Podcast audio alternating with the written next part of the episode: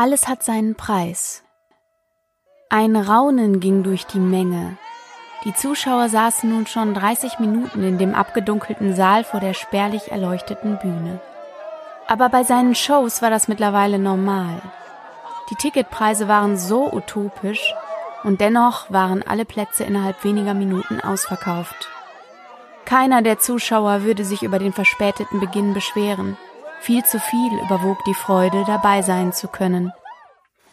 Hinter der Bühne Vergangenheit. Er saß lässig auf einer Holzkiste und blickte leicht verträumt ins Nichts. Er sah müde aus, dennoch konnte sein Lächeln immer noch alle Herzen der Frauen gewinnen. Mit seinen mittlerweile 32 Jahren, drei Tage Bart und wuscheligen mittellangen Haaren sah er sicher aus wie der Traum einer jeden Schwiegermutter. Seine Stoffhose und das leger dazu getragene Hemd hätten den Eindruck erwecken können, dass es sich hier um eine Mentalitätsguru-Aktion handelte, aber weit gefehlt. Unter dem hochgekrempelten Arm seines Hemdes war ein Tattoo mit chinesischen Schriftzeichen zu sehen. Übersetzt bedeutete es so viel wie alles hat seinen Preis. Woher das Tattoo stammte, wusste er selbst nicht. Sein heutiges Leben begann vor ziemlich genau zwei Jahren in einem Hotel in Thailand. Er wachte auf ohne Erinnerung daran, was zuvor war. Das war aber keine Lost in Thailand Geschichte, nein. Er hatte seine Ausweisdokumente bei sich, auch ein Rückflugticket in seine Heimat, Geld und sein Handy. Er wusste also schnell, wer er war, aber nicht, warum er hier war, wer seine Freunde oder Familie waren oder was sonst passiert ist. Alles, was er sagen konnte, war, dass er das Tattoo vor dem Gedächtnisverlust noch nicht hatte. Einzig hatte er noch herausgefunden, dass er am Tag vorher einen Ausflug in den thailändischen Dschungel gemacht hat. Was genau da war, würde wohl nie geklärt werden. Zurück in seiner Heimat fand er schnell heraus, dass er keine bekannte Familie mehr hatte und oft auch nachts nicht nach Hause kam. Geld war zwar noch ausreichend vorhanden, aber bisher hatte sich kein Arbeitgeber gemeldet, der ihn vermisste. Also alles ein großes Fragezeichen. Kurz darauf bemerkte er seine Leidenschaft, Zaubertricks aufzuführen. Angefangen mit einfachen Kartentricks und dem Standardhase aus dem Huttrick, verbesserte er seine Fähigkeiten ohne große Anstrengung rasant. Im 21. Jahrhundert wollte ja jeder Geld mit dem Internet machen, so dachte auch er sich vielleicht über YouTube nach einiger Zeit einen kleinen Zugewinn zu generieren. Bis dahin müsste sich über Nebenjobs einiges an Geld verdienen lassen. Fast tagtäglich hatte er Einfälle für neue Tricks. Es entwickelte sich eine Eigendynamik, die ihn auch selbst teilweise verunsicherte. So gelangen ihm probeweise Sachen, die er sich selbst nicht erklären konnte, einfach auf Grundlage seiner Vorstellungen seinen Nebenjob konnte er gar nicht wirklich antreten, denn bereits sein zweites YouTube-Video erreichte innerhalb kürzester Zeit Klicks im achtstelligen Bereich. Es war wieder eine spontane Idee, die ihm über Nacht in den Sinn kam. Er machte sich auf den Weg mit Kamera und Stativ aufs Land zu einer Pferdekoppel. Wie genau er es damals angestellt hatte, war ihm bis heute nicht klar, aber er schaffte es, eines der Pferde dazu zu bringen, eine Strecke von mehr als 800 Metern innerhalb von Sekundenbruchteilen zu überbrücken. Alles auf Kamera festgehalten, ohne Rauch und Blitze. Das Pferd war einfach jetzt hier und keine Sekunde später dort. Komischerweise hinterließ es in ihm nur ein kurzes Euphoriegefühl. Emotionale Ausbrüche waren sehr selten bei ihm geworden. Kurz darauf meldete sich ein Eventmanager. Er hatte Großes mit ihm vor und besorgte ihm eine Veranstaltungshalle in einer mittelgroßen Stadt. Niemand hatte es erwartet, aber die Halle war dennoch ausverkauft. Das Bühnenprogramm wurde noch verbessert und erweitert, die Show stand und der Abend nahte. An Selbstvertrauen hat es ihm schon lange nicht mehr gemangelt, auch wenn er sich an nichts aus seinem alten Leben hatte erinnern können, so wusste er dennoch, wie er sich vor der Menge verkaufen konnte. Seine Tricks waren seit seinem YouTube-Kanal bereits über das Niveau von Hasen- und Kartentricks hinaus. Dennoch war sein erster Trick der Hase aus dem Hut-Trick. Bereits diese Lappalie löste tosenden Applaus aus. Der Höhepunkt sollte aber erst noch kommen. In seiner ersten Show bat er jemanden aus dem Publikum auf die Bühne. Er wollte die Teleportation erstmals mit einem Menschen vollführen.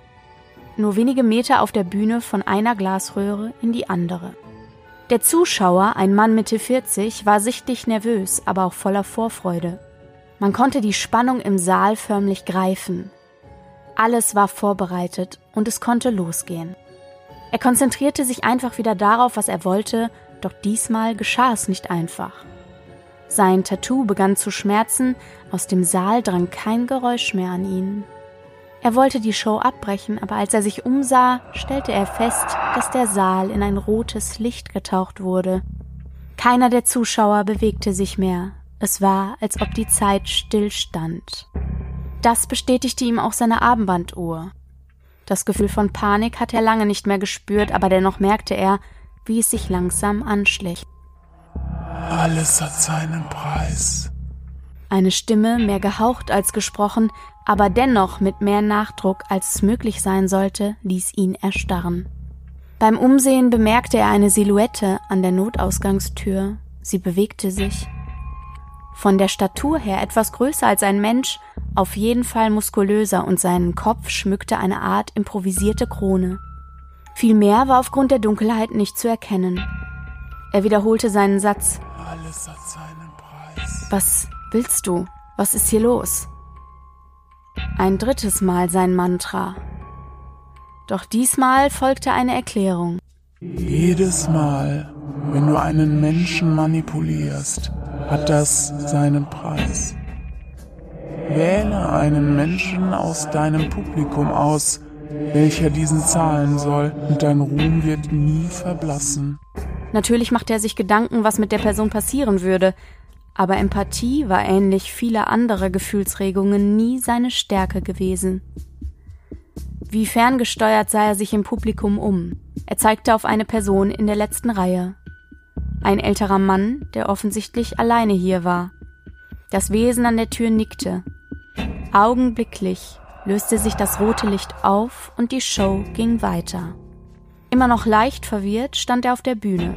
Der Trick war geglückt. Die Aussage der Testperson ergab, dass es wirklich nur einen Augenblick lang dauerte und keine Schmerzen oder Schwindelgefühle eintraten. Auch die ältere Person in der letzten Reihe feierte ihn frenetisch. Das beruhigte sein Gewissen.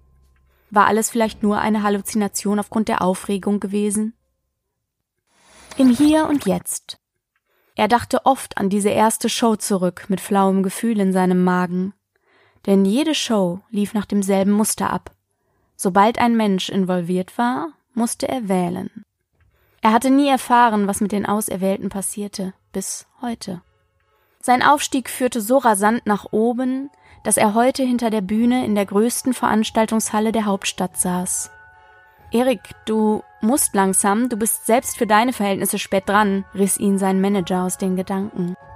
Er richtete sein Hemd, zog die Ärmel lang, das Tattoo war sein Geheimnis, und schritt voller Selbstvertrauen auf die Bühne. Die Menge feierte ihn mehr als einen Rockstar. Er begrüßte seine Zuschauer. Den Hasentrick hatte er weiterhin als Eröffnung beibehalten. Obwohl der schon unzählige Male gezeigt wurde, feierte die Menge ihn auch heute noch wie eine Sensation. Als Hauptakt hatte er heute den Menschenteleporter-Trick verschärft. Der Zuschauer, der sich freiwillig gemeldet hatte, kam in eine mit Wasser gefüllte Röhre. Er hatte eine Sauerstoffflasche für 30 Sekunden bei sich. Dann sollte er bestenfalls in eine leere Röhre ohne Wasser teleportiert werden. Der Ablauf war wie bei den unzähligen Shows zuvor.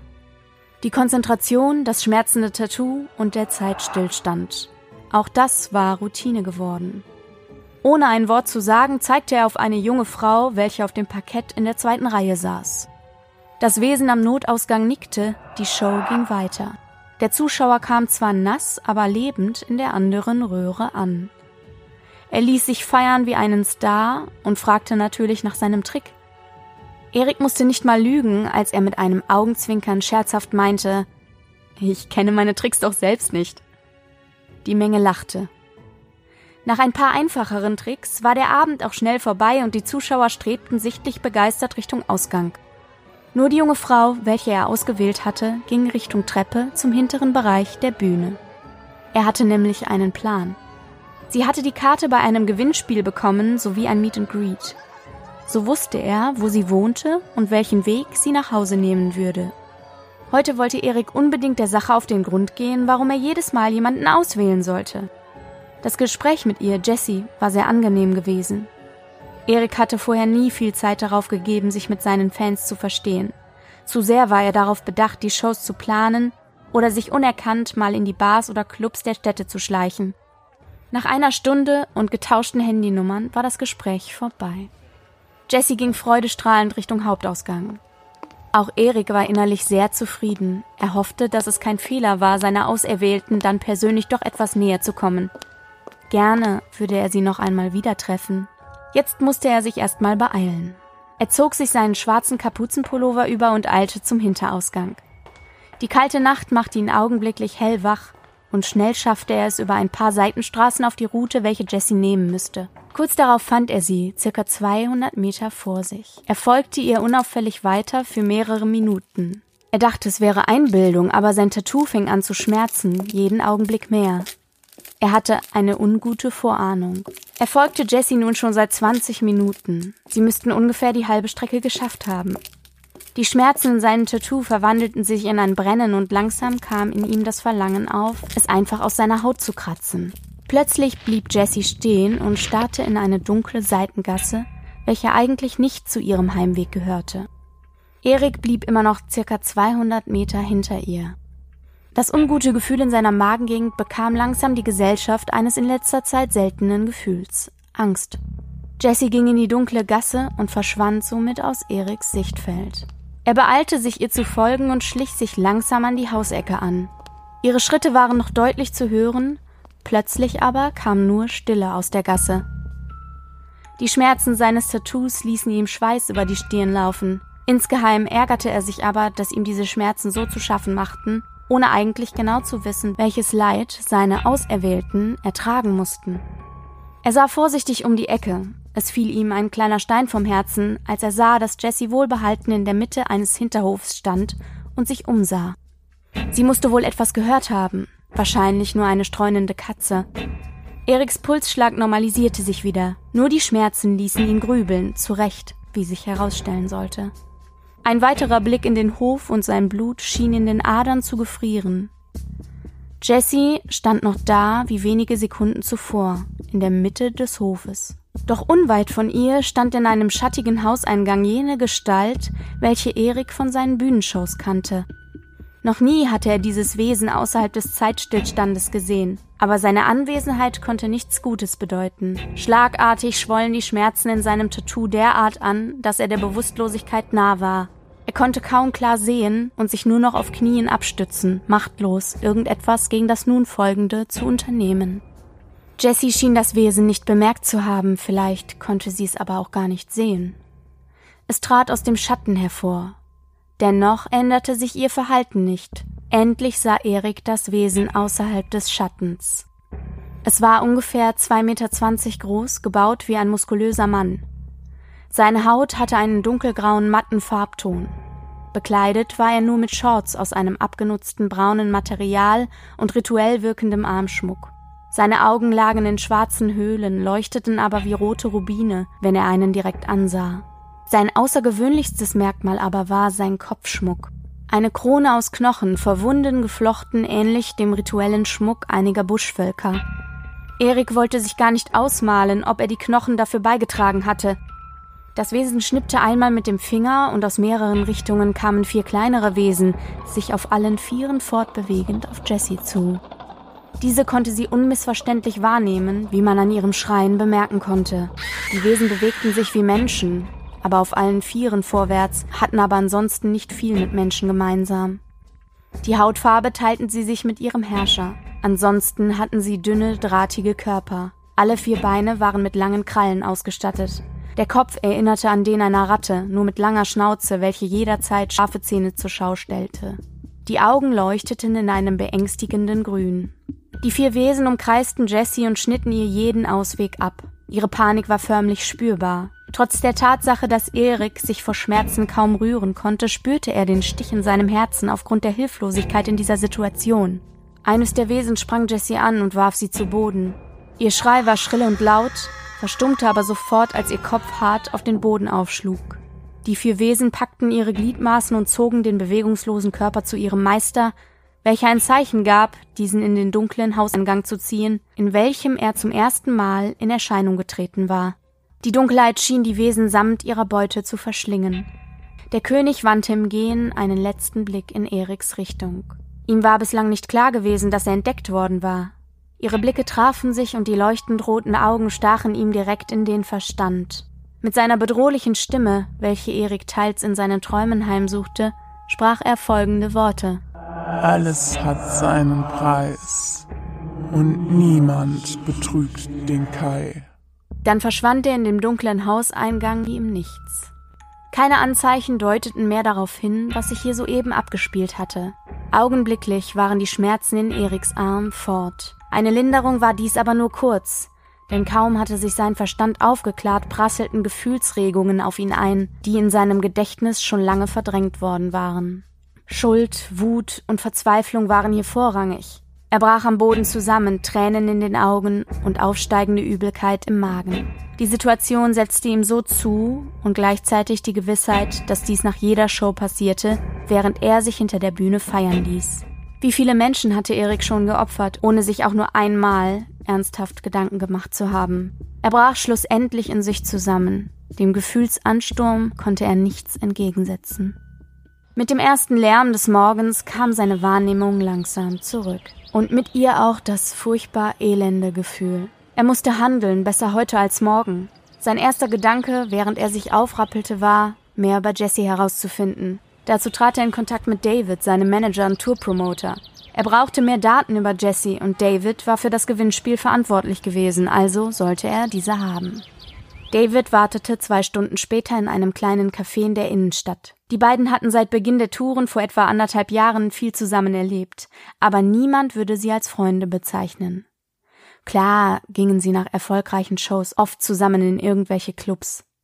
Aber ansonsten sahen sie sich privat kaum. Beide wussten, dass sie voneinander abhängig waren. Erik brauchte jemanden, der sich um das Marketing und die Tour kümmerte. David wusste ebenso, der beste Jockey bringt nichts, wenn das Pferd tot ist. Dementsprechend war ihr Verhältnis fast ausschließlich geschäftlich. Das war Erik auch ganz recht so. David wusste auch nichts davon, wie Erik seine Tricks zustande brachte. Ihm wäre es schwerer gefallen, seinen einzigen Freund zu belügen, anstatt nur seinen Manager. Er stolperte mehr in das Café, als dass er ging. Die letzte Nacht hatte Spuren in seinem Gesicht hinterlassen. Er bestellte sich einen Kaffee, bevor er sich zu David setzte. Mit einer Handbewegung machte er diesem klar, keine Witze über zu harten Alkoholkonsum oder Frauengeschichten zu machen. Davids Grinsen sprach dabei seine eigene Geschichte. Erik kam umgehend zur Sache, stammelte eine kurze Story wie ein verliebter Teenager und bat David, in seinen E-Mails nachzusehen, welche Daten von der Gewinnspielteilnehmerin denn vorhanden waren, da er diese gerne wiedersehen würde. Die Aussage war nicht mal vollends gelogen. Erik, jeder im Internet unterzeichnet mindestens drei Datenschutzverordnungen pro Tag, dass seine Daten nicht zweckentfremdet werden dürfen, fing David mit Augenzwinkern einen Monolog an. Aber für Houdini 2 würde sicher jede Frau eine Ausnahme machen, beendete er diesen auch. Er fing aber an zu grübeln und führte fort. Ich weiß, ich soll nichts über deine letzte Nacht sagen, aber sie hat deinem Gedächtnis nicht gut getan, offensichtlich. Du erinnerst dich sicher, dass wir die Idee mit dem Gewinnspiel gleich wieder verworfen haben, da wir die Plätze gewinnbringend verkaufen wollten, oder? Außerdem waren uns die rechtlichen Grundlagen zu abschreckend. Zum Glück hatte Erik noch nichts von seinem Kaffee probiert, sonst hätte er diesen wieder von sich gegeben. Die Aussage von David stimmte vorn und hinten nicht. Er erinnerte sich noch daran, wie beide mit dem Rechtsanwalt am Tisch saßen und die Details der Auslosung geklärt hatten. Ebenso wusste er davon zumindest die Adresse, zu der Jesse wollte. Die letzte Nacht war hart gewesen, aber in diesem Punkt war er sich tausendprozentig sicher. Ohne große Umschweife stand er auf, nahm seinen Kaffee mit sich und verließ schlagartig das Café. Auch die Einwände der Kellnerin, dass er keinen To-Go-Becher hatte, nahm er nicht einmal annähernd zur Kenntnis. Zum Glück konnte er sich Daten gut merken und machte sich auf zu der Straße, in der seinem Gedächtnis zufolge seine Auserwählte wohnen sollte. Er nahm die U-Bahn und lief den Rest wie ferngesteuert. Glücklicherweise hatte sich sein Verstand vorübergehend abgemeldet und er musste sich nicht der Frage stellen, wie abscheulich sein Handeln eigentlich war. Er kam auch schnell an der gesuchten Adresse an, einem normal aussehenden Wohnblock in einem gehobenen Arbeiterviertel. Die Anspannung wuchs wieder in ihm. Er hatte keine Ahnung wie, hoffte aber immer noch auf einen guten Ausgang der Geschichte. Die zerschlug sich aber schon zum Teil bei der Betrachtung der Klingeln und Briefkästen. Kein Name entsprach dem der Gewinnerin Jessie. Glücklicherweise ging gerade die Eingangstür auf und eine ältere Dame kam ihm freudestrahlend entgegen. Sofort merkte sie ihm sein Unbehagen an und fragte, wie sie helfen könne. Er kam auch hier schnell und ohne Umschweife auf den Punkt. Ob sie eine junge Dame mit blonden, schulterlangen Haaren, zauberhaftem Lächeln und hellgrünen Augen kenne, welche Jessie heiße und hier wohne.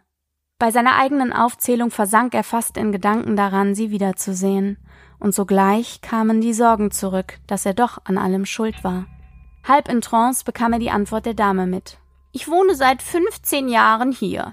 Der Weg zum Supermarkt ist nur sehr kurz, die Mieten gering und die Verkehrsanbindung ist so gut, dass ich meine Enkel jederzeit sehen kann. Erik war sich gar nicht sicher, ob er das alles gefragt hatte. Nun setzte die Frau zu dem wichtigsten Teil ihrer Aussage an. Aber in den vergangenen fünf Jahren ist hier niemand ein- oder ausgezogen, welcher nicht annähernd in meinem Alter war. Ich kenne alle meine Nachbarn, aber niemand entspricht deiner Beschreibung und niemand hat ein Kind oder Enkelkind, welches der Beschreibung der Dame entspricht. Aber ich hoffe sehr, du findest sie. Das Feuer in deinen Augen spricht Bände, mein Junge. Erik bedankte sich freundlich, während sein Verstand noch versuchte, alles zu verarbeiten, was eben passiert war. Es war, als hätte es die Person nie gegeben. Leider konnte er das bei seinen anderen Auserwählten nicht mehr nachvollziehen, da ihm die Persönlichkeiten, die hinter seinen spektakulären Shows standen, nur ein Dreck wert waren. Er hätte sich bei der Feststellung am liebsten selbst geschlagen, aber das hätte auch niemandem mehr geholfen. Erik erinnerte sich an die letzte Nacht zurück. Niemand betrügt den Kai, hatte es gesagt. Er nutzte sein Smartphone, um etwas über das Wesen herauszufinden, aber alles, was er bekam, war eine Übersetzung, dass Kai thailändisch für Verkäufer war. Aber das half ihm nicht. Ein kleiner Stich in seinem Arm. Das Tattoo machte wieder irgendetwas. Plötzlich kam ihm eine Idee. Er wusste, er musste das Wesen, den Kai, finden und es zur Rede stellen. Und wie er das Wesen erreichte, wusste er nur zu gut. Seine Abgebrühtheit, die ihn das alles in den letzten zwei Jahren hatte erreichen lassen, ihn aber auch an den Rand des Abgrundes geführt hatte, meldete sich wieder zurück. Er zog sein Smartphone aus der Tasche und wählte eine Nummer. Bevor der andere sich melden konnte, sprach er David, heute Abend eine Privatvorstellung. Besorg eine kleine Halle und maximal 15 Zuschauer. Wie du das anstellst, ist deine Sache. Schick mir die Adresse, wir sehen uns dann dort. Erik hatte einen festen Plan. Doch wohin das führen würde, war ihm in dem Moment noch nicht klar. Denn niemand betrügt den Verkäufer.